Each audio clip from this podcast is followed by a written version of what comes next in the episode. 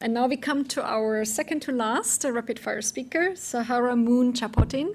She's currently the executive director at the United States Botanic Garden. I think it's a job everyone, everyone's dream job. That's what I was thinking when I heard that. She's going to talk about yield improvement, sustainability, and conservation. Thank you, Sahara Moon. Good afternoon. It's great to be here. Um, Mark, congratulations. It's been a pleasure working with you over the years. Uh, as Claudia mentioned, I'm currently at the U.S. Botanic Garden, but of course I spent 11 years at USAID before that, uh, where I also had my dream job. So I'm fortunate to have had two dream jobs in my career. Um, and even though I've now moved on to the Botanic Garden world, I'm here to tell you a little bit about how I feel that our Botanic Garden world actually connects back to agriculture and food security. Um, Mark, I wanted to say a little bit about sort of our interactions and, and, and your career. Mark has really been a leader in evaluating the policy implications of new technologies in agriculture, many of which have contributed to agricultural sustainability, increased yield. And I worked most closely with Mark during his involvement in the Cereal Systems Initiative for South Asia, an effort we established at USAID with the Gates Foundation and many CGIAR centers. And he was really instrumental in establishing that original work stream on policy within the CSISA project, evaluating the adoption, dissemination, and impact of resource conserving technologies in South Asia, including improved seed varieties. And I think that effort was very important in that it embedded the improved varieties within the broader work on sustainable systems with the goal of system-wide reductions in fertilizer, energy, water use, uh, labor, and even land use in agriculture. And of course, as populations grow and demand for food increases, there's real concern that agricultural expansion will lead to loss of natural ecosystems and loss of biodiversity, particularly in areas such as sub-Saharan Africa. Um, and we know that agricultural extensification is one of the greater drivers of biodiversity loss. Um, so intensifying agriculture, including much of the work that Mark has been involved with over the years, really can help to mitigate that pressure and help to conserve biodiversity. And plant biodiversity, of course, is a valuable source of germplasm for plant breeders. So this kind of comes back around. And of the many challenges facing agri agriculture today, biotic and abiotic stresses are paramount. And the crop wild relatives that are out there in natural ecosystems can be valuable diversity that breeders can use to introduce traits.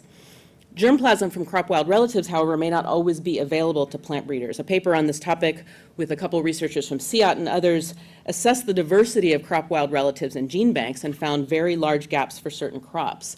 They examined over a thousand taxa of crop wild relatives, um, relatives of domesticated crops, and they found them to be significantly underrepresented in gene banks, which of course hampers the ability of crop breeders to access that germplasm and, and use it and they concluded there was a great need to improve the conservation and availability of crop wild relatives for use in plant breeding. And in fact, 71% of the taxa they examined ranked as very high priority for further collecting from their natural habitats.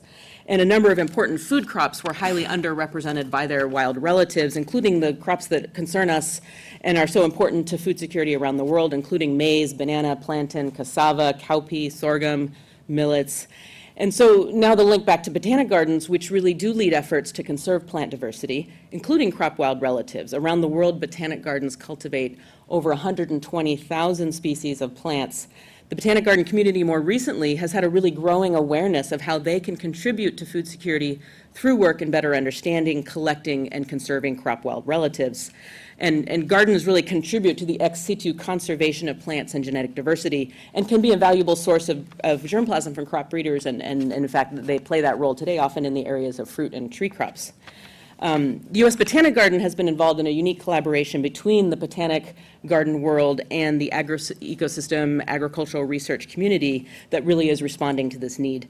Um, a recent award by NIFA to a collaboration of which we are part uh, they received a grant from NIFA to organize workshops and planning meetings around developing specific targets for plant collecting and collaborative research and public outreach in the area of crop wild relatives.